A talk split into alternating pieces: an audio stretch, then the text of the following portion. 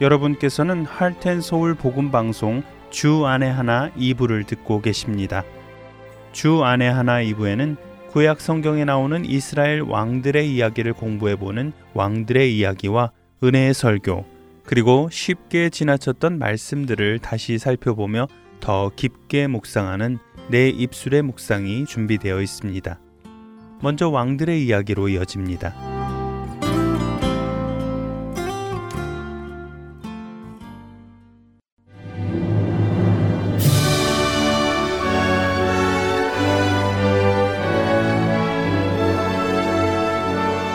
할텐 서울 복음 방송 청취자 여러분 안녕하세요. 왕들의 이야기 진행의 김민석입니다. 지난 시간까지 우리는 북이스라엘의 일대 왕이었던 여로보암 시대에 남유다를 통치했던 르호보함, 아비야, 아사 왕에 대해 함께 살펴보았습니다. 하나님 앞에 범죄했던 북이스라엘의 여로보암 왕과는 달리 남유다의 르호보암, 아비야, 아사 왕은 비록 잠시 하나님을 의지하기보다 자신들의 경험과 세상의 지혜에 의지하는 실수를 범하기도 하였지만 자신들의 악행을 회개하고 하나님께로 돌이켰던 왕들입니다. 특별히 남유다의 3대 왕이었던 아사 왕은 열왕기서와 역대기서가 동일하게 선한 왕으로 평가했던 왕이었다고 말씀드렸는데요. 그는 여호와 보시기에 선과 정의를 행하고 정직하게 행했던 왕이었습니다. 또한 자신뿐 아니라 백성들까지도 하나님을 찾게 만들었던 왕이었지요. 하나님을 의지함으로써 평안함을 누렸던 아사 왕은 41년간 남유다를 통치하고 그의 조상과 함께 누웠습니다. 아사 왕이 41년 남유다를 통치하는 동안 북이스라엘의 상황은 어땠을까요? 우리는 열왕기상 15장과 16장을 통해 아사 왕이 남유다를 통치하는 동안 북이스라엘은 왕이 여섯 번이나 바뀌었던 것을 알 수 있습니다. 북이스라엘은 정치적으로 안정적이지 못했고 종교적으로도 우상숭배와 하나님 앞에 악을 행함을 멈추지 않았지요. 지파 간에도 결속력이 없어 서로 정권을 잡기 위해 배반하고 반역하는 일을 반복했습니다.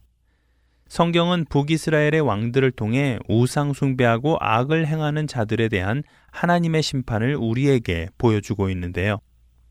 오늘부터는 남유다 아사왕 시대에 북이스라엘을 통치했던 북이스라엘의 왕들에 대해 알아보며 죄를 심판하시는 하나님의 공의로우심을 함께 살펴보려고 합니다. 오늘은 먼저 열왕기상 15장 25절에서 32절까지 기록된 북이스라엘의 이대왕 나답에 대해 함께 나누겠습니다. 우상 숭배와 온갖 악행으로 인해 여호와를 진노하게 하였던 북이스라엘의 첫 번째 왕 여로보암. 그 뒤를 이어 아사왕 둘째 해에 여로보암의 아들인 나답이 왕위에 오릅니다. 성경은 그를 어떻게 평가할까요? 열왕기상 15장 26절 말씀입니다. 그가 여호와 보시기에 악을 행하되 그의 아버지의 길로 행하며 그가 이스라엘에게 범하게 한 그 죄 중에 행한지라. 나답은 여호와 보시기에 악을 행할 뿐 아니라 그의 아버지 여로보암이 이스라엘에게 범하게 한 죄 중에 거했다고 성경은 기록합니다. 그렇다면 여로보암이 이스라엘에게 범하게 한 죄는 무엇일까요? 열왕기상 14장에는 여로보암과 이스라엘 백성이 우상을 섬겨 여호와를 진노하게 한 모습이 기록되어 있는데요. 나담 역시 아버지 여로보암과 이스라엘 백성이 섬기던 우상을 숭배함으로 여호와를 진노하게 한 것입니다. 악을 행하던 나답은 왕위에 오른 지 2년 만에 이사갈 족속 아이야의 아들 바하사에 의해 죽게 되는데요. 열왕기상 15장 27절 말씀입니다. 이에 이사갈 족속 아이야의 아들 바하사가 그를 모반하여 블레셋 사람에게 속한 기쁘돈에서 그를 죽였으니 이는 나답과 온 이스라엘이 기쁘돈을 애워싸고 있었음이더라. 여기서 기쁘도는 블레셋의 한 성읍으로 당시 애굽과 수리아를 연결하는 군사적 요충지였습니다. 그렇기 때문에 이스라엘은 이곳을 점령하기 원했지요. 방금 읽어드린 열왕기상 말씀에서 나답 왕이 기쁘돈을 애워싸고 있었다는 것은 나답이 기쁘돈을 포위하고 그곳을 공략하던 중 바하사가 일으킨 반란에 의해 죽게 되었다는 것입니다. 이 같은 반란은 바사가 실질적으로 군사력을 장악한 군대 장관이었기 때문에 가능했다고 학자들은 이야기합니다. 이렇게 아사왕 셋째 해에 나답을 죽이고 대신하여 왕이 된 바하사는 나답을 죽인 것에 그치지 않고 여로보암의 온 집을 치게 되는데요. 열왕기상 15장 29절과 30절의 말씀입니다. 왕이 될 때에 여로보암의 온 집을 쳐서 생명 있는 자를 한 사람도 남기지 아니하고 다 멸하였는데 여호와께서 그의 종 실로 사람 아이야를 통하여 하신 말씀과 같이 되었으니 이는 여로보암이 범죄하고 또 이스라엘에게 범하게 한 죄로 말미암음이며 또 그가 이스라엘의 하나님 여호와를 노엽게 한 일 때문이었더라. 바하사는 여로보암의 온 집안 사람을 죽입니다. 이는 열왕기상 14장에서 이미 아이야 선지자를 통해 예언하신 하나님의 말씀이 이루어진 것인데요. 여로보암이 악을 행하고 우상을 만들어 섬기며 하나님을 노엽게 한 것에 대해 하나님께서 말씀하신 공의의 심판이 이루어진 것입니다. 여로보암은 하나님의 택하심으로 이스라엘의 주권자가 되었지만 악을 행하고 우상을 만들어 하나님을 노엽게 하였습니다. 그의 아들 나담 역시 여호와 보시기에 악을 행하여 그의 아버지가 이스라엘에게 범하게 한 죄, 우상을 만들어 숭배하는 죄 가운데 행하였습니다. 하나님을 버리고 악을 행하던 여로보암 왕조는 결국 여로보암이 왕위에 오른 지 24년 만에 하나님께서 바사를 들어 치심으로 멸절당하게 된 것입니다. 왕들의 이야기 다음 시간에는 반란을 일으켜 북이스라엘의 3대 왕이 된 바하사에 대해 함께 나눠보도록 하겠습니다. 다음 시간에 뵙겠습니다. 안녕히 계세요.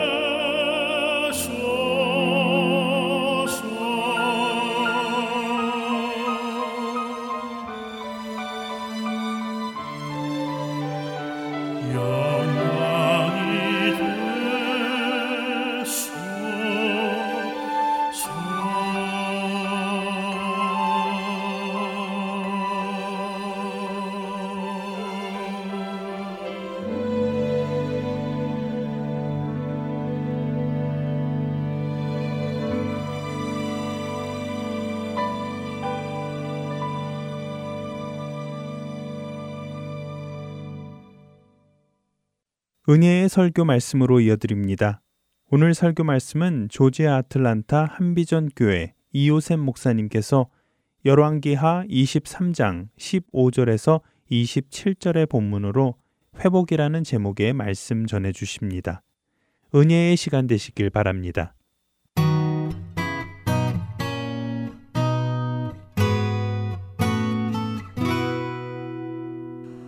성경에 등장하는 이스라엘 역사는 그냥 이스라엘의 역사 이상의 의미를 가지고 있습니다.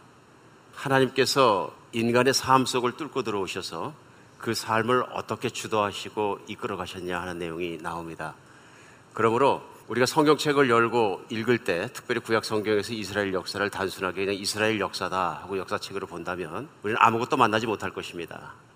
그러나 우리가 믿음을 가지고 하나님의 살아계심과 존재하심과 인생 속에서 역사하시는 내용들을 믿고 볼 때 우리는 큰 것을 발견할 수 있습니다. 그것이 뭐냐면 우리가 오늘까지 왜 내가 존재하는 것과 또 오늘의 현실은 어떤 것이며 돌이켜 앞날을 내다볼 때 앞날을 어떻게 살아야 될 것인지에 대한 확실한 길을 발견할 수 있습니다. 그래서 오늘 여러분과 저는 성경 구약 성경의 말씀을 본문으로 같이 나누게 됩니다. 간략하게 오늘 본문 말씀의 배경을 설명해 드리겠습니다. 성경 맨 처음에 시작할 때 하나님께서는 아주 작은 곳에부터 큰 일을 시작하십니다. 그 작은 것이 뭐냐면 우선은 작은 일, 한 사람, 두 사람을 만든 일부터 세상의 창조를 시작하십니다. 우리가 아는 것처럼 세상이 시작될 때 한꺼번에 몇몇 명이 생긴 것이 아니라 남자와 여자를 만드셨다로 시작하십니다. 남자와 여자가 함께 살게 하시고 그들에게 복을 주시고 생육하고 번성하라 땅에 충만하라 복을 주십니다. 그래서 아담과 하와가 첫 지음을 받고 하나님의 말씀 따라 살아가게 됩니다. 우리가 아는 것처럼 그들이 첫 번째 걸음부터 잘못 걷게 돼서 하나님의 말씀을 떠나게 됩니다. 그러니까 인류의 조상이 첫 번째 한 잘못이 뭐냐면요. 하나님의 말씀을 거역하고 떠난 것입니다. 그 결과로 어떻게 되느냐면요. 인간에게 죽음이 들어오고 고난이 들어오고 정말 이마에 땀이 맺도록 일을 해야 먹고 사는 고난스러운 땅이 이 땅의 삶이 됩니다. 그리고 결국은 죽음이 들어왔기 때문에 죽을 수밖에 없는 존재가 되어버립니다. 그의 후손들도 계속 나오는 후손들의 적보들이 무엇이냐면 몇 살까지 살았고 죽고 죽고 죽고 죽은 죽음의 역사가 성경 앞부분을 채우고 있습니다. 그런데 하나님께서는 그 죽을 수밖에 없는 운명을 가진 인간을 영원히 살 수 있는 길로 인도하십니다. 그런데 그 복을 다시 주시고 죽어야 될 인간을 구원하시는 역사, 사랑하시는 역사도 한 사람으로부터 시작하십니다. 창세기 12장은 하나님이 한 사람 아브라함을 불러내셔서 그 아브라함에게 약속을 주십니다. 내가 너에게 복을 주고 너는 복이라 말씀하시고 내 후손을 모래알같이 먼지같이 많게 하시고 하늘의 별같이 많게 하시겠다. 그러면서 그를 인도하셔서 그 후손이 살 땅을 보여주십니다. 그리고 그로 살게 하시고 그 약속의 땅을 주십니다. 하나님께서는 수백 년이 흐른 뒤에 아브라함으로 말미암은 그 후손 수백만의 족속이 이루었을 때 그들이 종살이하던 애굽 땅으로부터 그들을 인도하셔서 광야를 거쳐서 바로 그 아브라함에게 인도하셨던 그 가나안 땅에서 살게 하십니다. 성경은 그들이 가나안 땅을 어떻게 하나님 말씀에 따라서 점령했는지 그 이후에 어떻게 그들이 살아갔는지에 대해서 소상하게 우리에게 전하고 있습니다. 성경을 읽으면 하나님께서 그 이스라엘 백성을 통해서 한 발짝 한 발짝 어떻게 살고 있는지 내용이 나옵니다. 그래서 사무엘 상하, 열왕기 상하를 읽게 되면은 이스라엘 백성이 약속의 땅 가나안에 들어가서 어떻게 살았는지 그것이 나옵니다. 근데 그 긴 이야기를 한마디로 얘기하면 뭐냐면요. 이스라엘 백성은 하나님의 복을 받고 선택받은 백성이 돼서 가나안 땅에 들어가 살면서 종래는 하나님을 떠났더라입니다. 그들이 하나님의 말씀을 따르지 않고 하나님의 말씀을 버려버리고 하나님을 따르지 않으니까 열왕기 상하에 읽어보면은 왕들의 이야기보다 더 많이 또 나오는 등장하는 이야기가 뭐냐면 선지자들의 말입니다. 이름이 열왕기인 것처럼 많은 왕들이 등장합니다. 그래서 그 왕들이 어떻게 살았는가, 어떻게 치리했는가, 어떻게 역사가 변했는가 이스라엘 중심으로 보여주면서 선지자들이 등장합니다. 그러면서 엘리야나 엘리사나 이사야나 요나나 예레미야나 유명한 선지자들이 그 시대를 꽉 채우고 있는 것을 우리는 볼 수 있습니다. 그래서 성경 안에서 그 역사가 흘러가면서 왕들의 족보 역사와 그다음에 선지자들의 역사가 뒤섞여 나오는 것을 우리는 알 수 있습니다. 이 가운데 우리가 생각하고 배울 수 있는 것은 너무나 많습니다. 근데 특별히 오늘 본문은 가나안 땅에 들어가 살기 시작해서 다윗 왕 때 큰 왕조를 이루고 솔로몬 왕 때 확장된 왕권이 견고하게 섰었는데 솔로몬 왕이 하나님의 말씀을 따르는데 실패합니다. 그러자 하나님께서 그 나라를 두 개로 쪼개셔서 솔로몬의 아들 르호보암 왕 때는 남왕조 유다는 유다 지파와 베냐민 지파 딱 두 지파를 남기고 전부 북왕조로 나머지 지파가 올라가서 남북이 갈린 것처럼 북왕조 이스라엘과 남왕조 유다로 갈리게 됩니다. 이때부터 성경의 역사는 두 개의 왕조로 흐르게 됩니다. 근데 하나님께서 먼저 하나님 말씀을 따르지 않는 북왕조, 여러밤부터 시작해서 북왕조에 대한 심판을 먼저 하십니다. 심판 전에 하나님께서 끊임없이 선지자를 보내주셨고요. 그 선지의 말씀을 거역하고 듣지 않고 목이 곱고 폐역했던 북왕조를 기원전 722년에 이스라엘의 북쪽에 살고 있던 아수르란 큰 제국을 일으켜서 아수르로 말미암아 다 죽게 됩니다. 하나님께서 그들을 몇 번 때리고 마시는 정도가 아니라 아수르가 그 땅을 점령하고 나서 이스라엘 백성을 몽땅 옮겨서 아수르가 점령하고 있던 다른 땅으로 다 옮겨버립니다. 반대로 다른 민족들을 북왕조 이스라엘 사례 갖다 옮겨 놓습니다. 이것이 나중에 사마리아가 되는 것이죠. 그래서 북왕조 이스라엘이 먼저 하나님의 심판 가운데 들어갑니다. 이제 오늘 스토리는요, 기원전 722년 북왕조가 망한 이후에 남왕조에서 일어난 일들이 계속됩니다. 우리가 잘 알고 있는 히스기야 왕이나 왕의 후손 중에서 오늘 본문이 등장하는 요시야 왕까지 넘어오게 되는 것입니다. 그래서 오늘 열왕기 하 23장의 말씀을 통해서 요시아를 알게 됩니다. 사실 요시아가 등장한 것은 오늘 보면 앞에 나오는 22장부터 등장합니다. 요시아가 처음 왕이 될 때가 8세 때입니다. 우리 가늠해 볼 수 있습니다. 얼마나 격동기를 살았는지.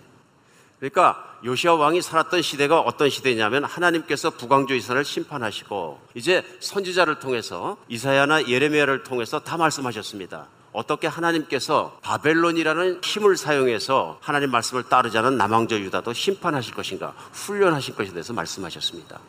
그 훈련의 기간이 임박했을 때 태어나서 8세의 왕이 되고 살았던 왕이 바로 이 요시아 왕입니다. 오늘 이런 배경 속에서 우리가 요시아 왕의 그 한 인생을 쳐다보면서 성경 안에서 오늘날 살아가는 우리에게 어떤 하나님의 주시는 말씀, 깨달음을 받았으면 좋겠습니다. 오늘 요시아 왕은 8세 때 왕이 돼서 18년간 남왕조 유다를 다스립니다.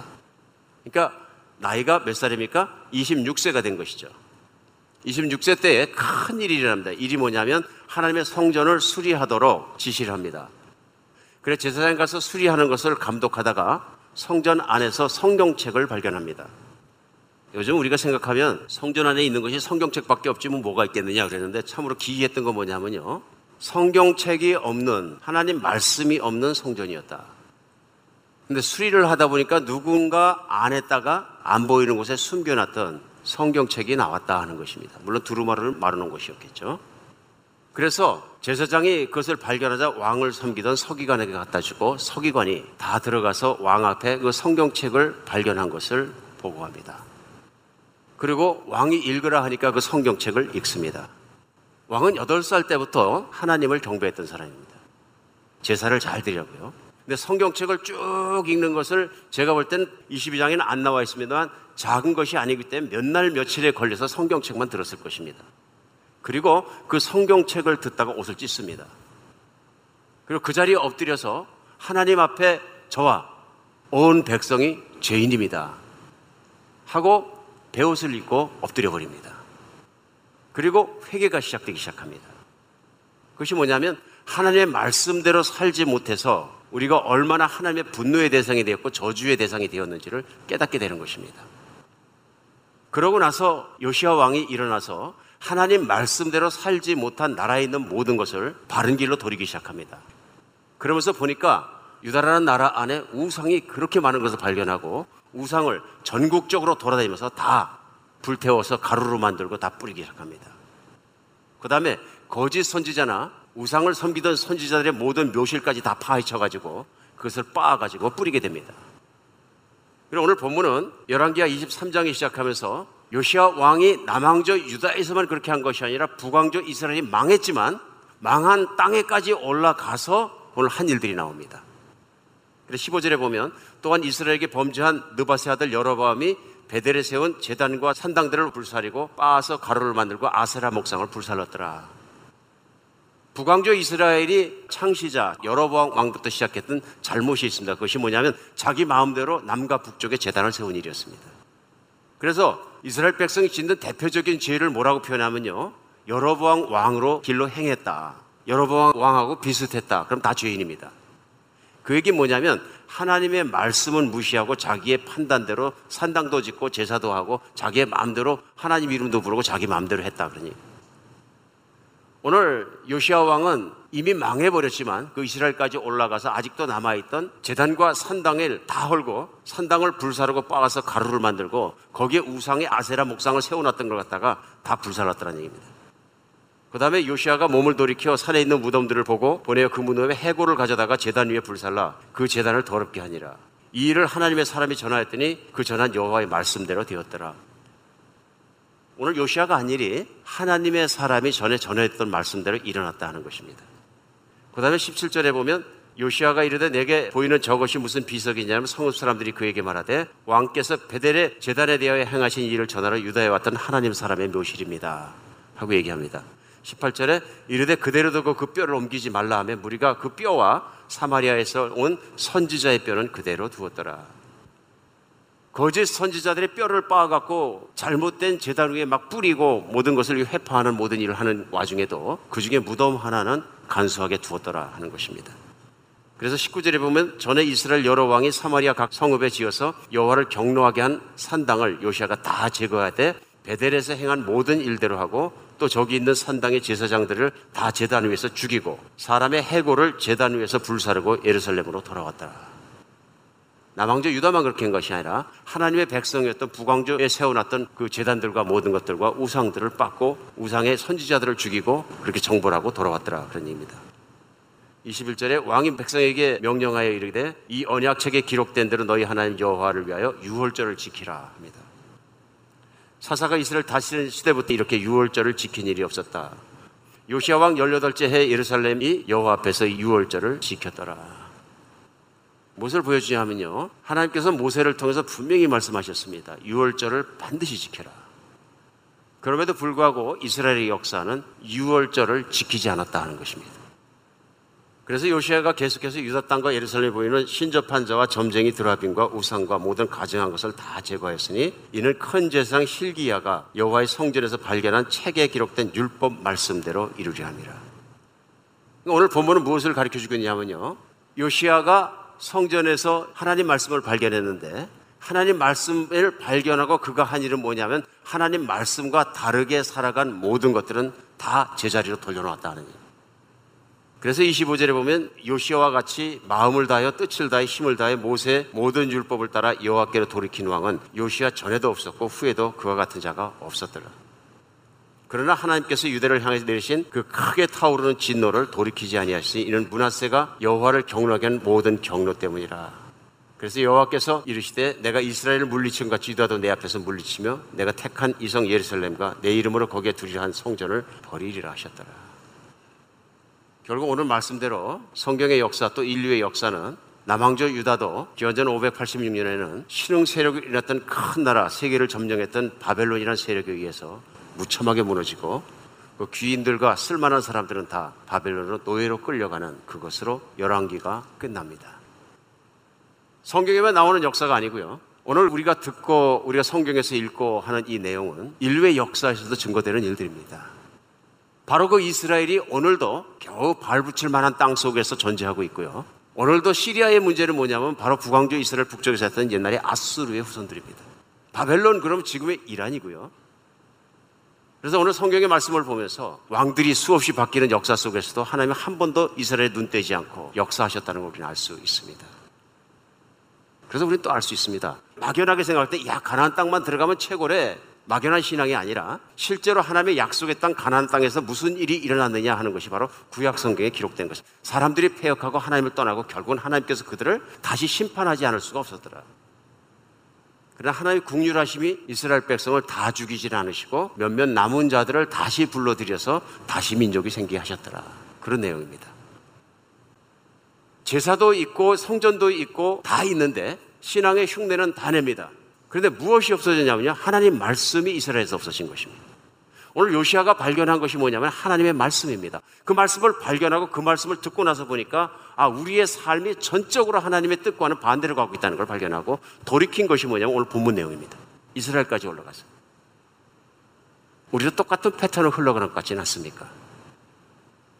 이 질문이 뭐냐면요. 하나님의 말씀이 실제로 멀어지는 것 같지 않습니까?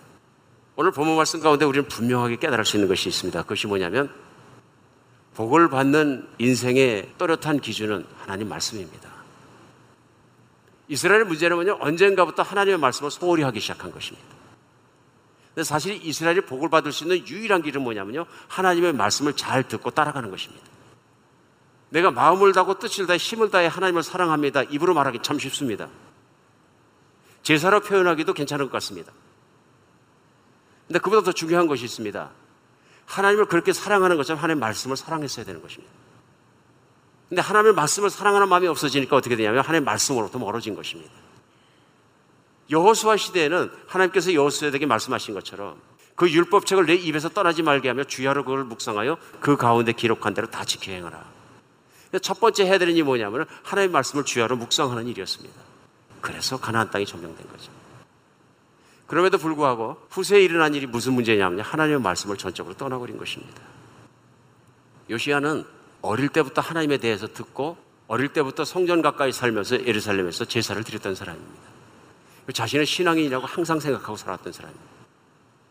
그런데 오늘 우리는 알 수 있는 것이 뭐냐? 그가 26세가 되고 왕이 되고 나고 열심히 신앙생활할 때 그때가 돼서야 무엇을 잘못했는지 말씀 앞에서 깨달았다는 것입니다. 하나님의 말씀만이 우리가 우리 신앙의 모습을 정확하게 볼 수 있게 합니다. 오늘 본문 가운데 복은 뭐냐면요. 요시아가 그걸 깨닫는 순간에 말씀으로부터 나의 삶이 우리 백성의 삶이 얼마나 멀어졌는지를 깨닫게 되었다는 것입니다. 그러고 나서 그가 한 일이 뭐냐면은 옷을 찢고 회개하고 마음으로 회개한 것이 아니라 삶을 돌이키기 위해서 잘못 살아온 것들을 정리하기 시작했다. 하나님 앞에 더러운 것들을 제거하기 시작했고 실제적으로 그 모든 일들 행했다 하는 것입니다. 그리고 하나님 앞에 꼭 해야 되는 유월절을 지키지 않았던 것들에 대해서 유월절을 지키기 시작하고요. 나라를 회복시켰다. 이것이 부흥입니다. 이것이 리바이벌인 거죠. 죽었던 영혼이 살아나고 죽었던 믿음이 살아나고 하나님 앞에 바른 길로 들어가서 복의 길로 자신과 백성을 이끌어들인 것이죠. 결국 무엇입니까? 하나님 말씀이 등장했기 때문입니다. 요시아의 지난 18년간 8살 때 왕이 돼서 살아오면서 계속 나라를 치리해왔던 모든 것들은 자신의 하나님의 뜻에 따라서 살아간다고 생각했지만 말씀을 모르는 삶이었다는 거예요. 말씀을 떠나면 다 죽습니다. 천주교가 그토록 타락했던 중세와 그 이후의 삶을 살아갔던 이유도 말씀의 권위를 교회 전통보다 아래 놓았기 때문에 그렇습니다. 오늘 마찬가지입니다. 유럽 교회가 말씀의 권위를 떠났기 때문에 유럽의 교회는 오늘날 영적인 부흥의 능력이 없습니다. 미국이 시작하면서 청교도들이 말씀을 사모해서 아침 새벽 기도 나와서 새벽에 말씀 듣고 그리고 해가 떠오르면 나가서 하루 일을 하고 해가 지면 농사를 짓는 일을 할 수 없으니까 다 교회에 모여서 마지막으로 예배 드리고 말씀을 듣고 집에 가 자고 그런 삶을 반복했다는 것입니다. 하나님께서 은혜를 주실 수밖에 없는 길을 살아갔다는 것입니다. 이것이 그 당시에 미국의 삶의 모습이었습니다. 수백 년이 지나자 미국도 달라지고 있습니다. 저는 오늘 강단에서 미국의 현재의 삶의 모습을 더 이상 말하고 싶지 않습니다. 말씀은 어디 있는가? 오늘날도 링컨 대통령이 그랬던 것처럼 성경에 손을 올리고 대통령마다 선선하지만 과연 오늘날 대통령이 매일 묵상하며 매일 말씀을 보며 하루하루를 말씀 따라 살아간 대통령이 어떤 분이실까? 걱정하게 됩니다. 리더만 그런 것이 아니라 오늘날 저희 교회에서 똑같은 잣대를 놓고 한번 생각해 봐야 한다고 생각합니다. 나는 얼마나 말씀을 사랑하는가? 나는 얼마나 말씀 속을 사모하고 그 말씀 속을 하루 종일 내 묵상하며 그 말씀 붙들고 살고 있는가? 나에게 말씀이 잣대가 되고 말씀이 길이 되고 말씀이 힘이 되고 말씀이 나를 유지하고 있는 힘을 얼마나 누리고 있는가 하는 것입니다. 오늘 본문 말씀은 우리를 하여금 다시금 돌이키게 합니다. 작년부터 시작해서 말씀과 삶이라는 클래스를 만들어서 같이 말씀을 읽으면서 우리의 삶을 라인업 맞추기 위해서 노력하고 있습니다. 그런데 참 세월이 지나가면서 제가 뭘 발견하냐면요. 말씀과 삶이 계속적으로 부흥하고 좋아졌으면 좋겠는데 몇몇 분들이 힘이 빠지는 모습을 제가 봅니다. 왜 그렇습니까? 그만큼 말씀을 사모하고 말씀대로 살아가고 말씀대로 살아가는 일이 저절로 일어나지 않는다는 거예요. 우리가 육신 가운데 살아가고 있는 동안은 그것이 그냥 막 저절로 일어나지 않는다는 것입니다. 우리는 얼마나 쉽게 신앙생활도 저절로 일어나는 것을 기대합니까? 그것을 은혜라고 얘기하고 싶지 않습니까? 그렇지 않습니다. 기도도 힘써야 되는 것이고 말씀을 붙잡는 것도 힘써요. 그러니까 성경은 기도도 힘쓰라고 말하고 말씀을 힘쓰라고 말씀하시는 것입니다. 안 그러면 우리가 떠날 것 같기 때문에 그렇습니다. 우리 정말 쉬운 신앙의 길에 유혹당하지 않는 여러분과 제가 됐으면 좋겠습니다. 이스라엘 백성들은 왜 말씀을 떠나버렸을까요? 그런 질문을 할 수 있지 않습니까? 답변은 간단합니다. 불편하고 어려운 신앙생활을 버리고 쉬운 신앙생활을 간 것입니다. 무슨 말이냐면요. 그들이 섬겼던 우상은 수많은 말로 하지 말라 하라의 말이 많이 없다는 것입니다. 그 우상이 원하는 건 뭐냐면요. 나에게 재물을 가져오고 나에게 절하라 그것뿐입니다. 그러면 내가 너에게 농사를 잘 되게 하고 자식도 잘 되게 하고 부자도 되게 하고 건강도 주고 네가 잘 되게 해주겠다 이거죠. 얼마나 단순합니까? 얼마나 큰 유혹입니까? 하나님처럼 복잡하지 않다. 율법의 길이 없다 하는 것입니다. 그럼 사람의 본능은 뭐라고 얘기하냐면요. 쉽게 믿는 것이 좋지. 한 발 두 발 들어가다 보니까 쉬운 신앙의 길로 가버린 것 아닌가. 현대를 사는 여러분과 제 앞에도 똑같은 유혹이 있습니다. 우리 예수님 말씀하셨어요. 예수님을 따라가는 길은 좁은 길이라고 말씀하셨고요. 또 예수님을 따라가는 길은 진짜로 광야하고 쉬운 길이 아니라 힘든 길이라고 그러셨어요. 특별히 이 땅에서 왜 그렇습니까? 이 땅에 있는 사람들은 예수님을 믿는 것과 다른 길을 걷기 때문에 그렇습니다. 그러니까 교회가 세속화하면은 자꾸 쉬운 신앙, 쉬운 길을 얘기하게 됩니다. 그러나 우리가 분명히 알아야 되는 것은 하나님의 말씀의 길을 따라 걸어가야 합니다. 육신에 있는 동안에 우리에게 믿음이 모든 걸 이겨야 되는 건데 내 안에 믿음이 약해지면 자꾸 쉬운 것을 돌아보게 됩니다. 그럼 나중에는 어떻게 되냐면 내 마음 안에 있는 욕심과 탐욕이 결국 나의 우상이 됩니다. 최고의 우상은 뭐냐면요. 탐욕입니다. 욕심입니다. 신앙생활이라는 것도 내가 잘 되기 위해, 내가 부자 되기 위해, 내가 편안하기 위해, 내가 오래 살기 위해, 내 자식이 잘 되기 위해서 하는 것이지 그것 이상 이하도 아니다. 그야말로 내가 신이 되고 내가 우상이 되는 불신앙의 길을 다시 돌아가겠다. 내가 하는 삶과 행동도 초점이 모두 그것입니다. 내가 열심히 시간을 쓰는 것도 노력하는 것도 모든 것도 보면 내가 편안한 탐욕의 길을 여전히 걸어가게 된다. 말씀이 가장 앞서서 나를 끌어주는 삶으로부터 멀어지게 된다. 그러다 보면 말씀을 매일 붙잡고 묵상하고 따라가고 말씀 따라가고 하나님과 사랑하고 이 길이 점점 점점 멀어지게 되면 나중에는 말씀이 없는 신앙의 길을 걸어갈 수도 있습니다. 우리 쉬운 신앙의 길에 속지 않는 여러분과 제가 됐으면 좋겠습니다. 다윗 왕이 솔로몬에게 왕위를 물려줄 때 강곡한 부탁을 한 것이 나옵니다. 열왕기상 2장 3절에 보면 내 하나님 야훼의 명령을 지켜 기길로 행하면 그 법률과 계명과 윤례와 그 증거를 모세 율법에 기록된 대로 지키라. 그리하면 내가 무엇을 하든지 어디로 가든지 형통하리라. 솔로몬 때부터 그 길을 못 간 것입니다.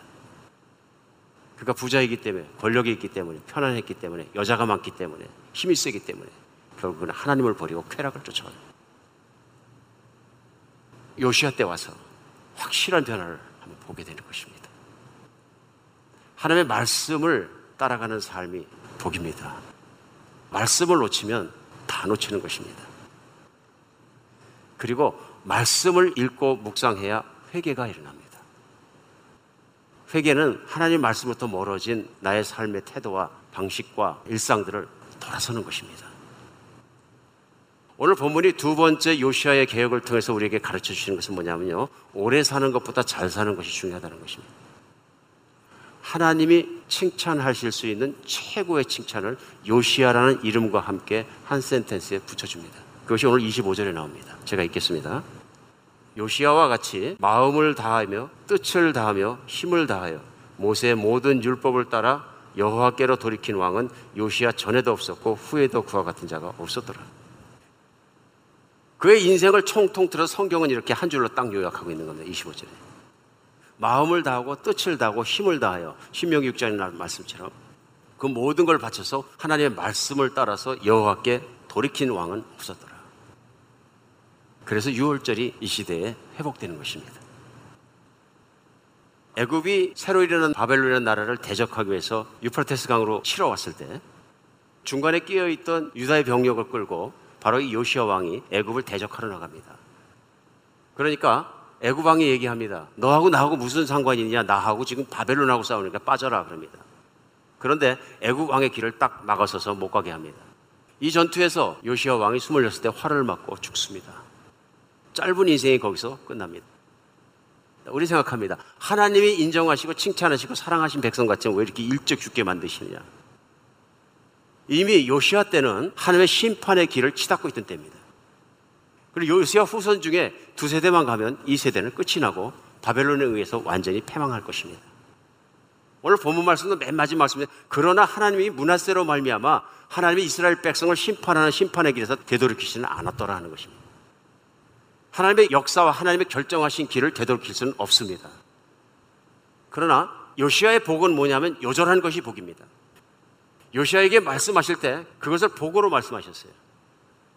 열왕기하 22장 19절에서 20절은요. 이렇게 말씀하셨어요. 내가 이곳과 그 주민에 대하여 빈터가 되고 저주가 되리라 한 말을 내가 듣고 마음이 부드러워져서 여호와 곧 내 앞에서 겸비하여 옷을 찢고 통곡하였으므로 나도 내 말을 들어노라 여호와가 말하였느니라.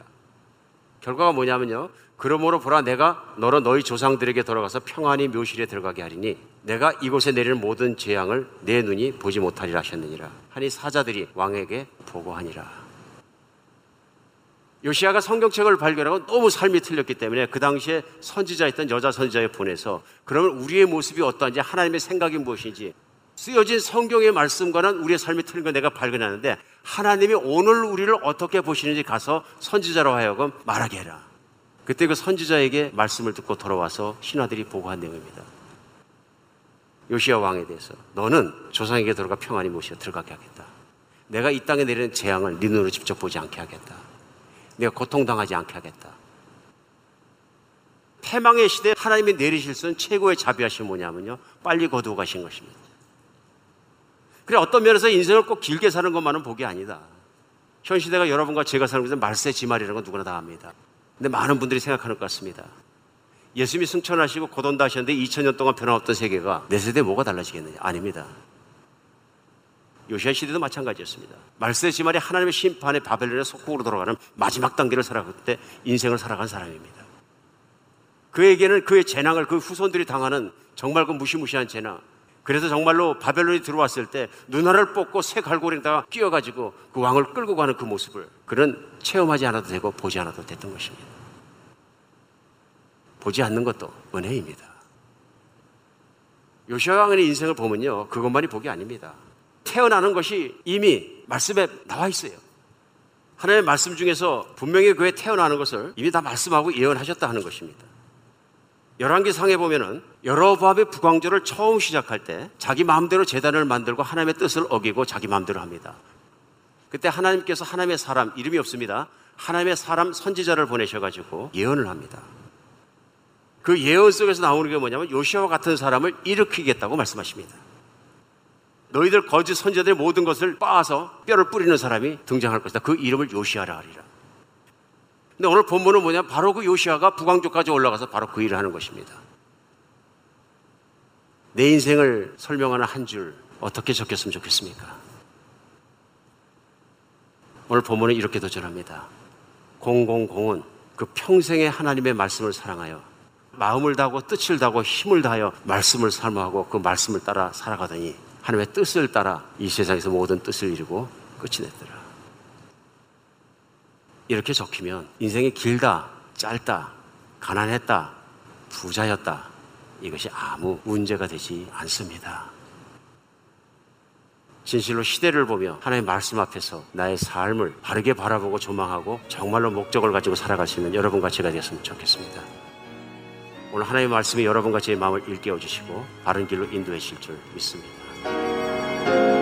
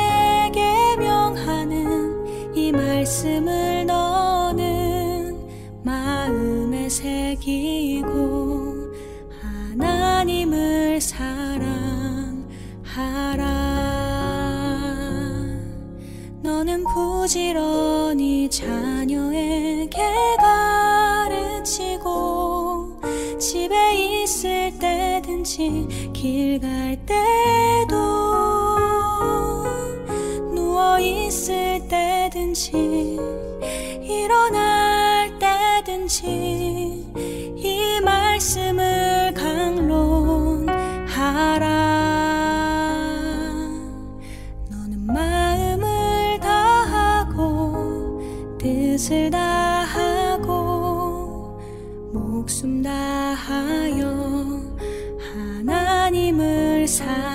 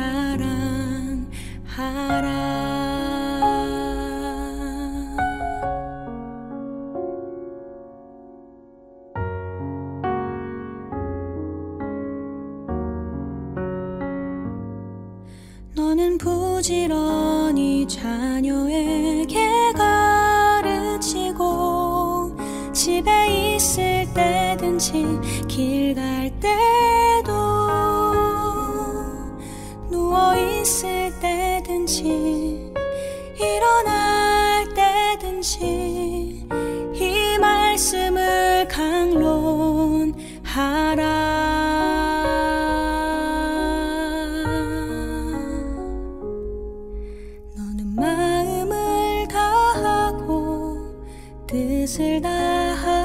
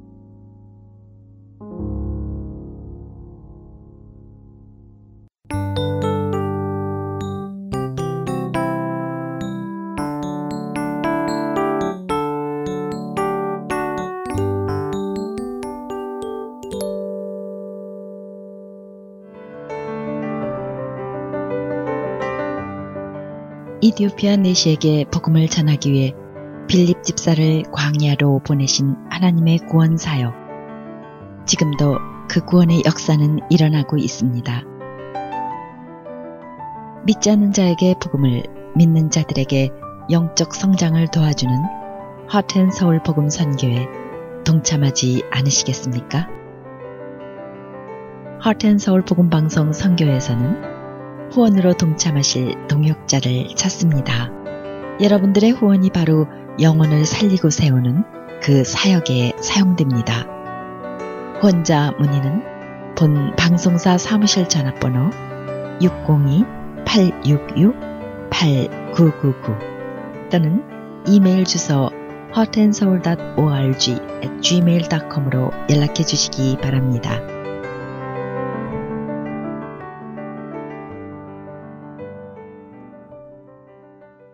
이어서 내 입술의 묵상으로 이어집니다.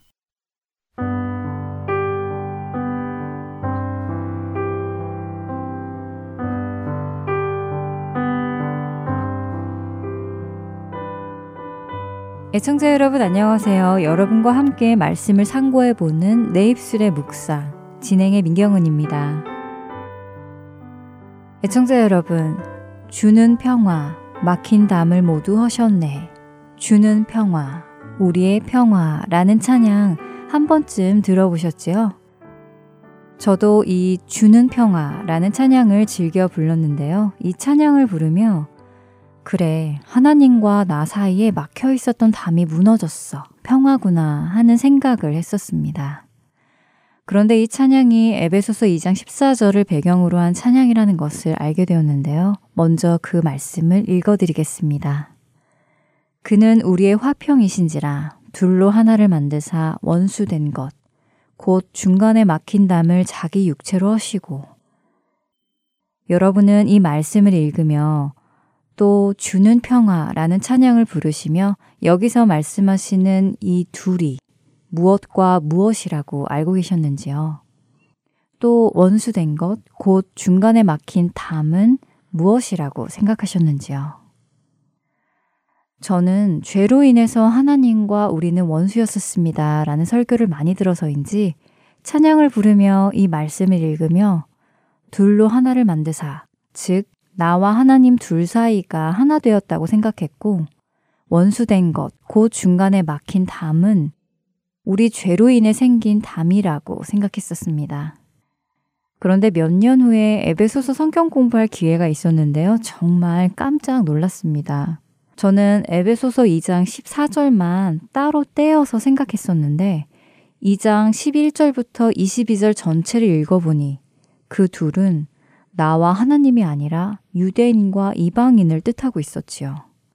다시 말해 에베소서 2장은 유대인과 이방인인 우리가 하나가 되었다고 말씀하고 계시는 것이었습니다. 에베소서 2장 14절부터 19절까지의 말씀을 읽어드리겠습니다.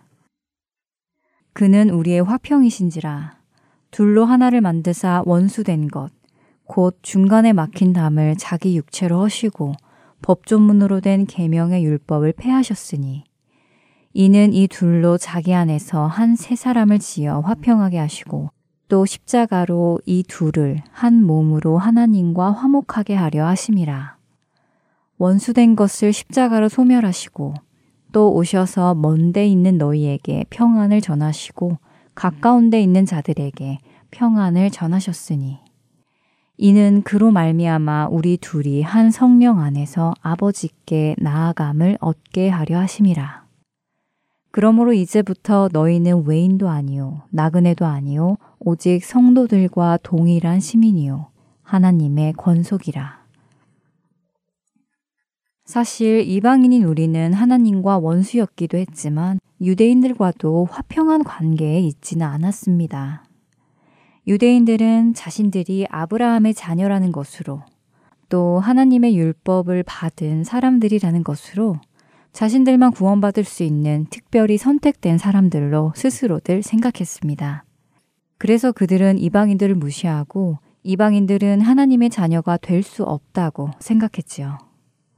그러나 예수님이 오셔서 모든 죄를 지고 십자가에서 죽으심으로 모든 죄값은 치루어졌고 율법의 요구는 완성되어졌습니다. 이렇게 해서 유대인과 이방인이 한 성령 안에서 하나가 되어 그리스도의 공로에 힘입어 하나님께 나아감을 얻게 된 것이지요. 그렇다면 지금 우리의 삶에서의 이 둘은 누구일까요? 예수 그리스도의 십자가 죽음으로 인해 우리가 또 누구와 막힌 담을 헐고 하나가 될 수 있을까요? 예수님 당시 유대인은 율법과 규례를 따지고 지키는 사람들이었습니다. 그리고 그 기준에 미치지 못하는 사람들을 무시했었지요. 그들은 이방인들을 개라고까지 부르기도 했습니다. 반대로 헬라인들은 자신들의 철학이 뛰어나다고 생각하며 유대인들을 무식한 사람으로 취급했지요. 그러나 이러한 모든 차별이 주 안에서 없어졌다는 것입니다. 그리스도를 믿는 사람들은 주 안에서 모두가 하나인 것입니다. 그렇기에 주께서 십자가에서 죽으시면서까지 하나 되게 하신 것을 사람들이 서로 다르다는 이유로 차별하고 다시 갈라놓고 담을 쌓아서는 안 되겠지요.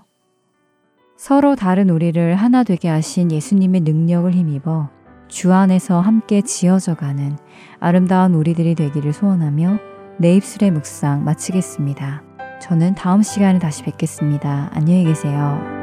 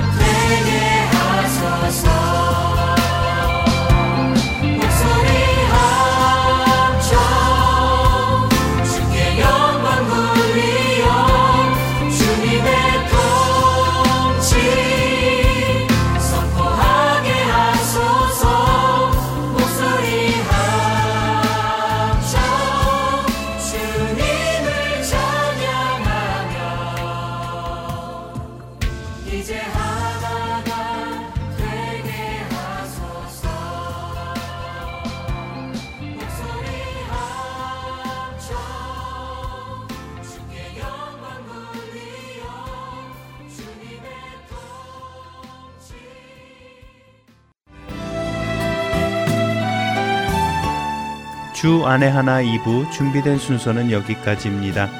함께 해주신 여러분께 감사드립니다. 다음 시간에 뵙겠습니다. 안녕히 계십시오.